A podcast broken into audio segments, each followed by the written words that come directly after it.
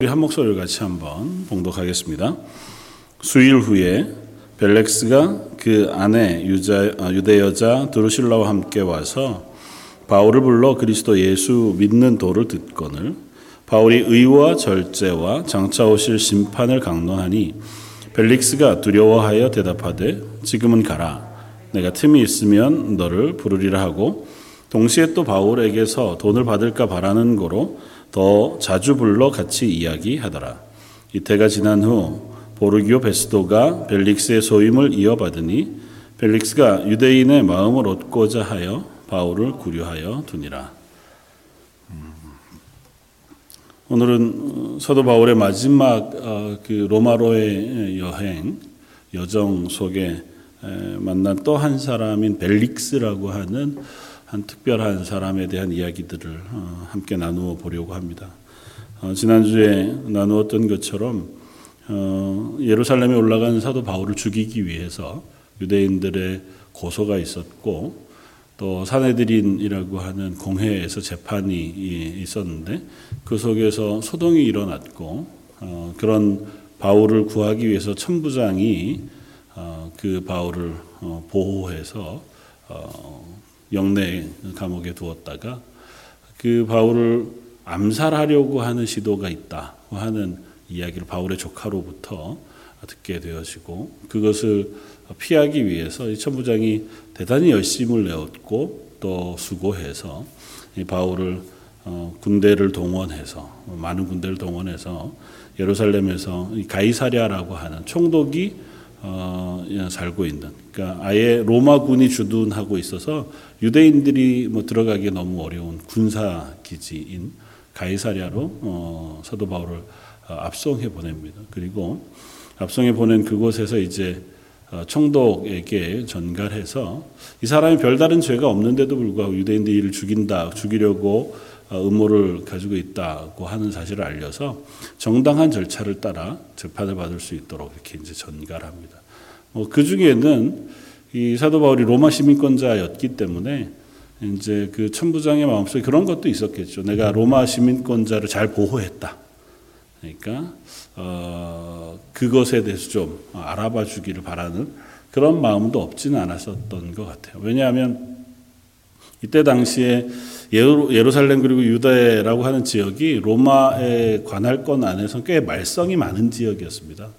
그래서 그곳에 간 이제 파견되어진 총독뿐만 아니라 뭐 백부장, 천부장들도 그곳에서 어느 정도 잘 입지를 다지게 되면 로마로 돌아가서 좋은 자리로 이렇게 승진할 수 있는 그런 기회들이 있었기 때문에 어, 이곳으로 오는 것이 어떤 의미에서 되게 어려운 일이기도 했지만 기회를 잡을 수 있는 어, 일이기도 해서 어, 이곳에 와 있던 사람들이 어, 그런 의미에서 뭐 자기 나름대로 술수를 쓰거나 아니면 기회를 잡기 위해서 애쓰는 사람들도 꽤 많이 있었고 그것 때문에 예루살렘의 주도권을 잡고 있었던 바리세파 혹은 사두개파 사람들 혹은 대제사장 무리들 그들과 결탁해서 뭐 비리도 많이 저지르고 또 그들을 또 때로는 무력으로 진압해서 어, 그 위에 군림하기도 하고 하는 어, 여러 폐해들이 꽤 많이 있었습니다. 그래서 음, 그때 당시 역사적인 기록들을 보면 어, 유대인들에게 있어서 이 로마 사람들 대단히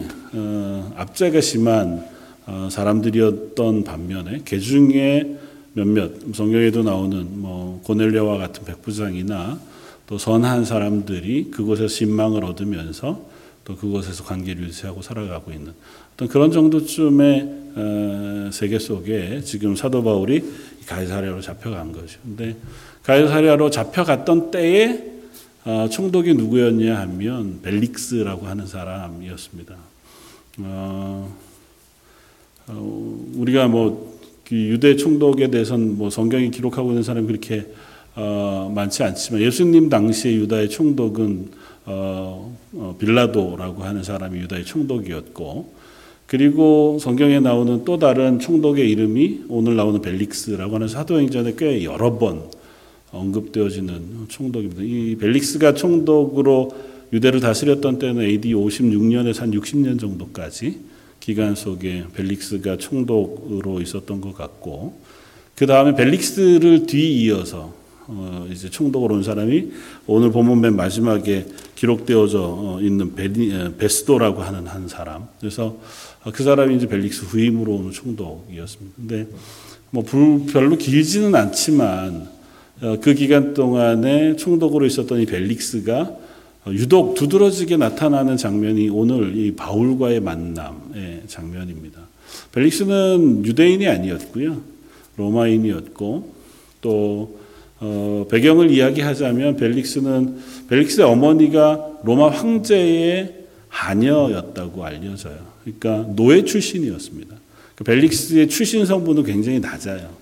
그러니까 노예 출신이었는데도 불구하고 꽤 잘 입지전적으로 어, 승승장구한 사람이고 또 그 형이 이제 이복 형이 어, 황제 측근에서 아주 힘을 가지고 있었기 때문에 어, 아마 그로 인해서 이렇게 조금 높은 자리까지 올라올 수 있었던 사람이었던 것 같고 굉장히 교활하고 굉장히 뛰어난 사람이었다고 전해져 옵니다. 그러니까 음, 이 벨릭스가 가장 강력하게 힘을 발휘했던 때는 예루살렘의 총독으로 오면서였어요. 그래서 역사가들이 기록하길 그 노예의 마음을 가지고 황제처럼 산 사람이라고 그 사람을 한 줄 평할 정도로 그러니까 굉장히 무엇인가를 얻기 위해서는 뭐 물불을 가리지 않았던 사람이 그래서 이 사람이 예루살렘에서 가장 크게 한 일을 역사 속에서 찾는다면 대학살 기록이 한 번 있습니다. 그러니까 어, 유태인들, 유대인들을 예루살렘에서 한 번 확살한 기록을 가지고 있으면서 이렇게 폭동을 진압하는 명목을 가지고 그러니까 어, 좀 포악하게 이스라엘을 다스린 사람이죠. 총리로 있으면서 좀 순하게 한 것이 아니고 되게 강력하게 어, 그래서 폭동 일으킨 무리들을 한꺼번에 학살하기도 한그 악명이 꽤 높은 사람이었습니다. 그러니까 오늘 본문 앞에 보면 우리가 뭐 보지 않았지만 어, 23절까지 어떤 이야기가 나오냐 하면 어, 사도 바울이 가이사랴로 간 닷새 후에 어, 대사, 대제사장인 아나니아가 더들로라고 하는 어, 변호사죠. 말하자면 그 사람을 데리고 와서 이 총독 앞에 와서 재판을 하는 장면이 나와요. 그러니까 공회에서 재판을 하다가 이제 천부장에게 어, 보호되어져서 여기까지 왔잖아요. 그러니까 천상 하는 수 없이 대제사장과 유대인들이 이 총독 앞에서 이 사도 바울을 끌어내서 어, 해하려고 하면 총독의 재가를 얻어야 되는데 그러기 위해서는 그 사람 앞에서 재판을 진행해야 되는 거예요. 그러니까 아주 말 잘하는 사람, 도들로라고 하는 어, 좀 나쁜 얘기로 하면 악한 변호사를 사서 데리고 와 가이사리아에 와서 총독 앞에서 사도 바울과 함께 변론하는 장면이 앞쪽에 기록되어져 있습니다. 그들은 뭐 여전히 거짓말과 악한 말로 어, 변론하죠. 그러면서 그들이 이 벨릭스에게 벨릭스 가카부라고 존경하면서 부르면서 당신이 이태 동안 이스라엘에 있었던 모든 총독 중에 가장 뛰어난 총독입니다고 아부해요. 그러니까 뭐 물론 전, 이 재판을 이기기 위해서 아부하는 것이기도 하지만 그만큼 벨릭스가 또 강력하고 또 위협적으로 어, 이 유대인들을 압제하기도 했다고 하는 한 증거가 되기도 합니다. 그러니까 벨릭스라고 하는 사람은 어쨌든 이 어, 이스라엘 총독으로 있으면서 대단한 지위와 건세를 누렸어요. 그리고 세 번이나 결혼을 합니다. 그리고 그 세 번의 결혼을 전부 다 어, 왕가 사람들하고 해요. 그리고 오늘 본문에 나오는 우리가 읽은 본문에 뭐라고 되어서 있냐면 수일 후에 벨릭스가 그 아내 유다 여자 드루실라와 이렇게 쓰고 있는 드루실라라고 하는 아내 얘기가 나오는데요. 이 드루실라가 누구냐면 헤롯 대왕의 손자 손녀입니다. 어, 헤롯 대왕의 손녀고 헤롯 그러니까 예수님이 나실 때에 어, 이스라엘의 어, 그 왕이 헤롯 대왕이었고 그 아들이 헤롯 아그리빠 1세라고 하는 사람이고 어, 그 헤롯 아그리빠 1세 때 예수님께 십자가에 달려 죽으시고요. 그의 아들이 헤롯 아그리빠 2세라고 하는 사람인데 지금 어, 사도 바울과 같은 시기에 이스라엘을 다스리고 있는 그러니까 다 헤롯이라고 쓰고 있으니까 성경이 헤롯 헤롯 헤롯 쓰니까 다 같은 사람처럼 보이지만 사실은 이제 할아버지 아버지 어, 그리고 아들 이 관계를 가지고 있는 사람이고 이 헤롯 아그리파 2세 때에 사도 야고보가 순교합니다. 그러니까 사도행전의 배경이 되는 때에 어, 이스라엘 다스리는 또 한 축인 이스라엘 왕은 헤롯 아그리파 2세고 이 두루실라는 헤롯 아그리파 2세의 누이입니다. 그러니까 헤롯 아그리파 1세의 딸이자 지금 다스리고 있는 이스라엘 왕의 어, 오누인 거죠. 그러니까 어떻게 보면 정략 결혼을 한 겁니다. 근데 이 정략 결혼을 어떻게 하냐면 어, 이 헤롯 아그리파의 누이였던 드루실라가 먼저 수리아 왕에게로 정략 결혼을 해요. 어린 나이에. 정략 결혼을 해서 그쪽과 결혼 관계를 가지고 있었는데 이 총독으로 온 벨릭스가 여기에서 입지를 다지기 위해서 또 뭐 여러 여성 편력이 꽤 심했어요. 아내가 세 명이나 있었으니까 세 번째 아내가 드루실라라고 하는 아내인데 어, 이 드루실라를 얻으면 자기 이익이 되겠다 생각해서 사람을 보냅니다. 누굴 보내냐면 사도행전에 또 나, 오는 마술사 시몬이라고 하는 사람 있죠. 어, 사마리아에 복음을 전하는데 가서 그 성령이 임하는 걸 보고는 어, 이 능력을 나한테도 파시오 이랬다가 어, 크게 어, 혼이 나는 그 사람 마술사 시몬이라고 하는 사람을 전령 전 책사로 보냅니다. 보내가지고 이 드루시라를 꼬셔요. 그리고 데리고 그 결혼을 파기하고 와서 어, 자기 아내로 삼습니다. 그때 불과 이 드루실라의 나이가 16세라고 역사는 기록을 해요. 그러니까 어떻게 보면 되게 혼잡하죠. 혼란하고 혼잡한 그 상황 속에 벨릭스라고 하는 인물의 성향을 찾아볼 수 있습니다. 그러니까 벨릭스라고 하는 인물은 어떻게 보면 어, 한편에서 오늘 함께 살펴보고 싶은 것은 한편에서는 참 위대한 시기에 귀한 기회를 경험한 사람이다. 는 것입니다. 왜냐하면 어, 초대 교회사에 가장 왕성하고 어, 성령의 활동이 뛰어나던 시기에 이스라엘에서 통치했어요. 그리고 그때 모든 사람들을 잘 알았습니다. 그러면서 아내도 드루실라라고 하는 유대인 여자를 어, 아내로 두어서 이 드루실라라고 하는 여인은 기본적으로 유대의 모든 정통한 일들을 잘 알고 있었습니다. 그리고 그를 통해서 유대교에 대해서도 비교적 잘 알 수 있는 기회가 있었고 또 그 복음에 대해서도 지금 본문에서 보는 것처럼 사도 바울과 함께 긴 시간 사도 바울로부터의 복음을 들을 기회가 있었습니다. 오늘 본문 마지막에 보면 2년 동안, 이태 동안이라고 표현을 하고 있는데요. 가이사리아에 사도 바울이 갇혀서 어, 재판을 정식으로 받기까지 얼마나 시간이 걸리냐면 2년이나 시간을 방치해둬요. 그 벨릭스가 사도 바울을 어, 재판에서 유대인들에게 넘기지도 않았지만 그렇다고 잘 풀어줘서 무죄 석방하지도 않은 채로 비교적 좀 자유를 누릴 수 있는 자유도 주면서 이 가이사리아에 구금해 둡니다. 이렇게 가택연금처럼 뭐 원하는 건 뭐든지 하게 해줘라. 그러나 여기는 벗어날 수 없도록 구금해 둔 상태에서 2년의 시간을 보내고요. 그러면서 수시로 사도 바울을 자기에게로 불러요. 그 불러서 사도 바울로부터 예수 그리스도에 대한 복음 또 기독교의 진리에 대해서 묻고 듣는 시간을 갖습니다. 그럼에도 불구하고 이 벨릭스는 예수 그리스도를 알지 못합니다. 그리고 복음을 받아들이지도 않아요.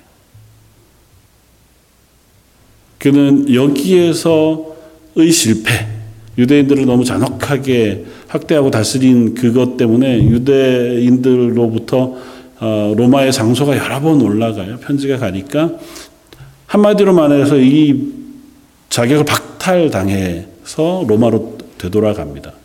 그리고 다음 후임으로 온 사람이 베스도라고 하는 사람이고 어, 다행히 자기 형의 권세가 아직도 있어서 그것으로 인해 대단히 큰 처벌은 받지 않고 그냥 귀양해요. 어, 귀양에서 간 산대, 산대가 어디냐면 폼페이라고 하는 도시고요. 역사적으로 굉장히 유명한 폼페이 화산이라고 하는 그 화산에 묻혀서 죽었다고 성경이 기록, 어, 역사가 기록하고 있습니다. 그러니까 역사적인 되게 큰 장소와 상황 속에 굉장히 이름이 많이 등장해요. 지금도 폼페이라고 하는 도시가 그 화산에 묻힌 그 어, 환락의 도시의 모습들을 그대로 지금도 재현해 놓고 볼 수 있다고 관광지로 볼 수 있다고 어, 하는 이야기를 저희가 듣습니다. 그러니까 이 사람의 인생은 어떻게 보면 정말 선한 것을 만나고 하나님을 배우고 구원 얻을 수 있는 숱한 기회와 상황이 있었음에도 불구하고 자기 나름대로 최선을 다해 악과 또 죽음을 향해 달려간 사람처럼 비춰집니다. 이 사람이 추구했던 방식은 오늘 본문 안에서만 우리가 쭉, 뭐 제가 지금 살펴드린 것은 성경 안에 이외에서도 요세푸스나 역사가들이 기록한 얘기들 속에 나오는 벨릭스라고 하는 한 인물에 대한 이야기이지만 오늘 본문 가운데서도 보면 이 벨릭스라고 하는 사람 먼저 돈이 굉장히 중요한 사람이었습니다. 그 돈을 사랑하는 인물이었어요. 오늘 본문 가운데 이렇게 씁니다. 26절에 벨릭스가 이 사도 바울을 불러서 자주 어, 말을 듣고 복음에 대해서 듣기를 원하는데 동시에 또 바울에게서 돈을 받을까 바라는 거로 더 자주 불러서 같이 이야기하더라고요. 그러니까 그냥 복음을 듣기 위한 호기심 아니면 어, 정말 뭘까 하는 기대 아니면 어, 듣고 오늘 본문 앞쪽에 25절에 보면 바울이 의와 절제와 장차오는 심판을 강론하니 벨릭스가 두려워했다고 쓰거든요. 그러니까 말씀을 듣고는 첫 반응이 두려움이었어요. 그게 죄인들의 솔직한 반응이죠.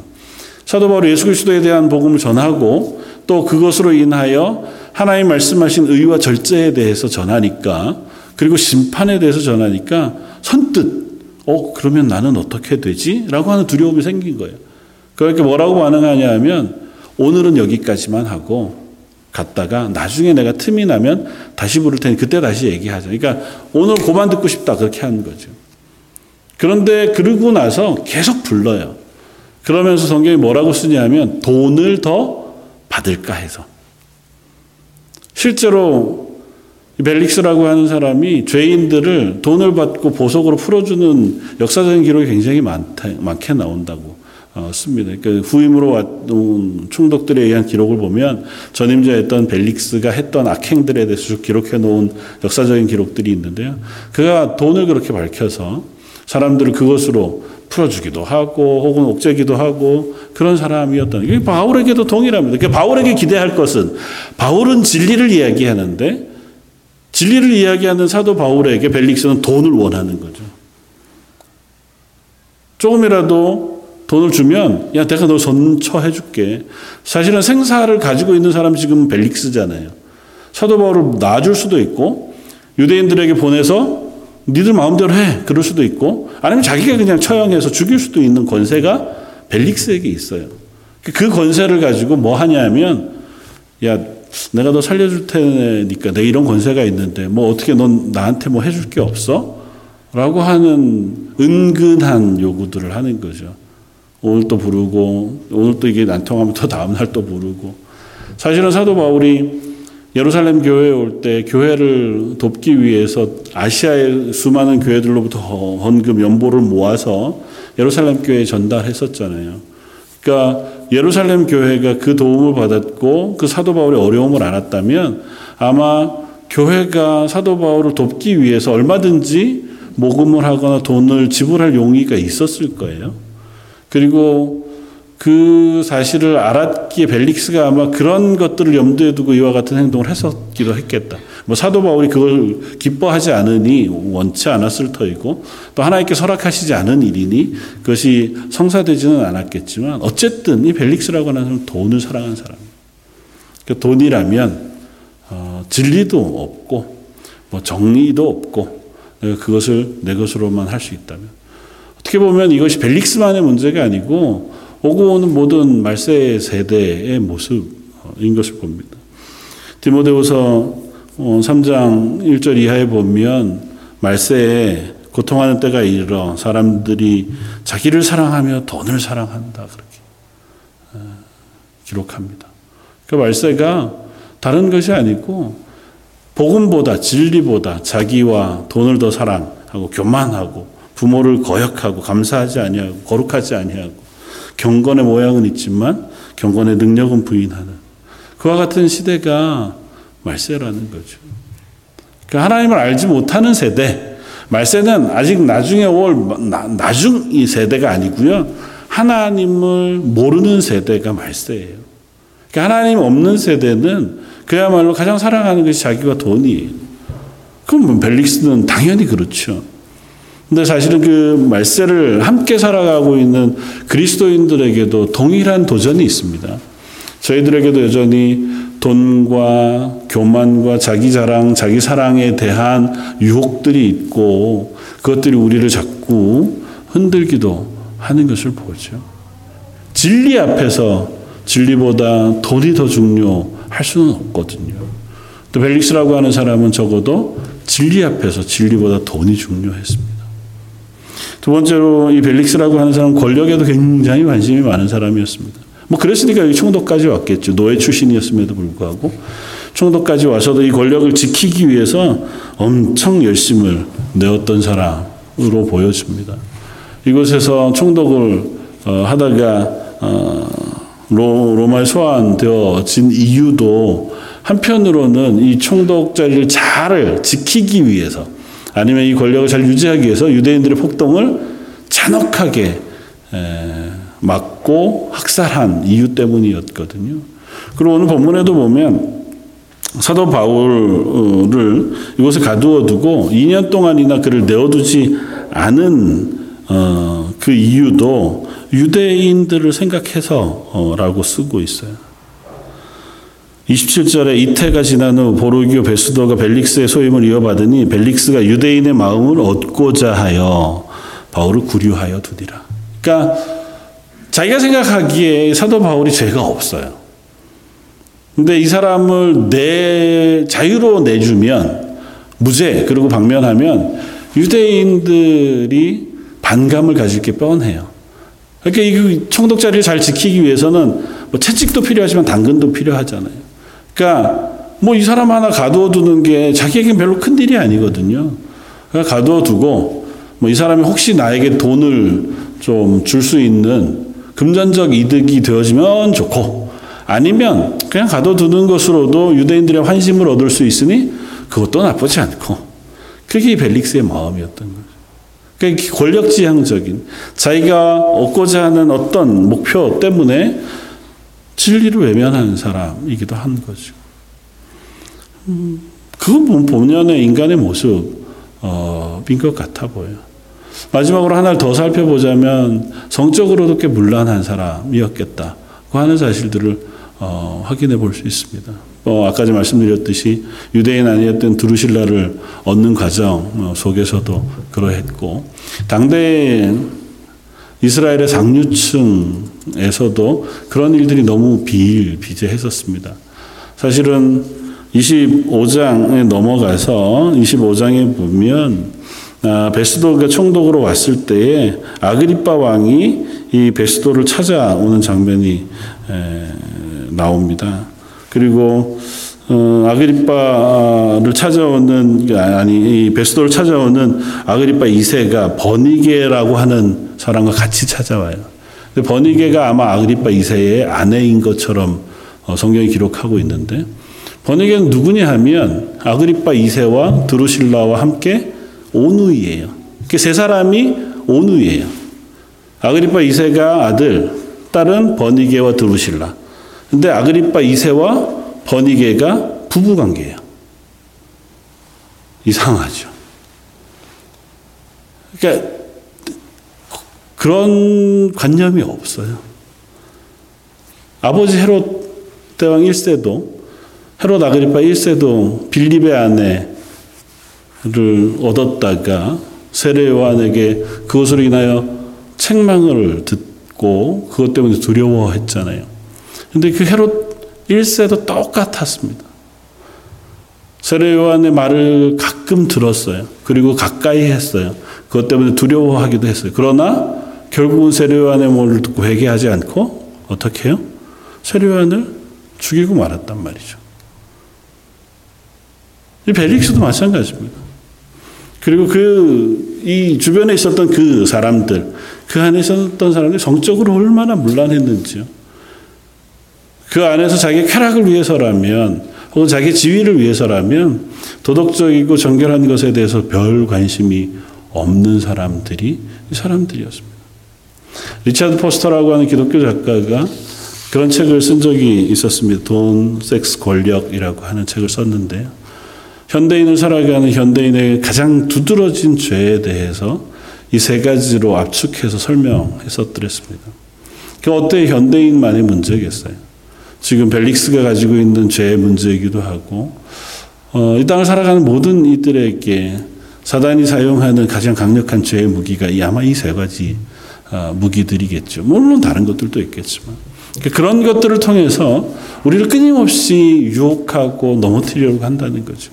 그리고 그것 앞에서 진리가 우리를 구원하고 그 진리를 따를 때 이것들을 이기고 그 위에 서서 그리스도인으로 살아갈 수 있는데 그것과 경쟁하지 못하고 우리가 믿음을 뒤로 한 채로 말씀은 뒤로 한 채로 이 유혹과 도전에 그저 굴복하게 되어지면 말씀으로부터 멀어지고 은혜로부터 멀어질 수밖에 없는 삶을 살아가게 되어진다 생각이 되었습니다. 사실 이 벨릭스라고 하는 사람의 모습을 보면서 어떻게 보면 참으로 어, 불쌍한 한 사람의 모습을 보지만 또 다른 한편으로는 현대를 살아가는 우리들의 모습을 이 사람의 모습 속에서도 보는 것 같아 보여요. 나는 아니지 라고 생각하지만 그러나 조금만 더 살펴보면 우리의 모습도 이 사람의 모습 안에서 조금씩 조금씩 발견되어지기도 한다는 것입니다. 저는 참으로 안타까운 것이 그가 사도 바울의 강론을 듣고 사도 바울이 특별히 이 사람에게 어떤 강론을 하냐 하면 성경 오늘 본문에 다른 것들 다 제쳐두고 다른 뭐 어, 예수 그리스도의 복음 부활 십자가에 대해서 왜 안 가르쳤겠어요. 그러나 오늘 본문에서는 25절에 딱 한 줄로 이렇게 펴, 습니다 바울이 의와 절제와 장차오는 심판을 강론했다. 이렇게 쓴 이유는 벨릭스가 이것이 필요한 사람이었기 때문이라 생각이 돼요. 의와 절제. 그리고 장차올 심판을 두려워하는 마음. 그가 의롭지도 않았고 그의 삶을 절제하지도 않았습니다. 그리고 두려움 없이 살았어요. 그래서 사도 바울은 그 앞에 두려움 없이 그의 죄를 지적하고 드러내서 거기로부터 돌아올 것을 촉구했단 말이죠. 어떻게 보면 사도 바울은 자기의 목숨을 걸고 복음을 전한 거예요. 그 사람을 위하여 그 영혼을 생각하는 마음에 그가 자기를 죽일 만한 위치에 있는 사람임에도 불구하고 어떻게 보면 되게 위험한 일이잖아요. 세례요한이 헤롯의 죄를 공개적으로 들추어내고 지적한 것처럼 바울도 이 벨릭스의 죄를 공개적으로 드러내고 지적하고 있단 말이죠. 기분 나쁘면 야 네가 왜 나한테 그런 얘기를 하냐고 기분 나빠해서 사, 사도 바울을 죽인다고 해도 뭐 어떻게 할 도리가 없는 상황임에도 불구하고 사도 바울은 그 앞에 그가 그 죄를 진심으로 회개하고 그 죄로부터 돌이켜서 예수 그리스도 십자가의 구원을 경험하는 그래서 구원 얻는 사람이 되기를 원했기 때문에 이 말씀을 전했겠죠.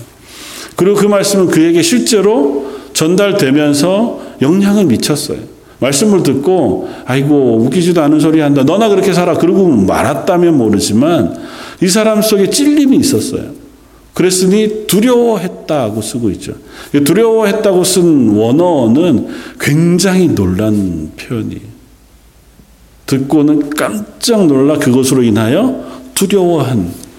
그러니까 이 벨릭스라고 하는 사람의 마음속에 굉장히 큰 영향을 미쳤단 말이죠.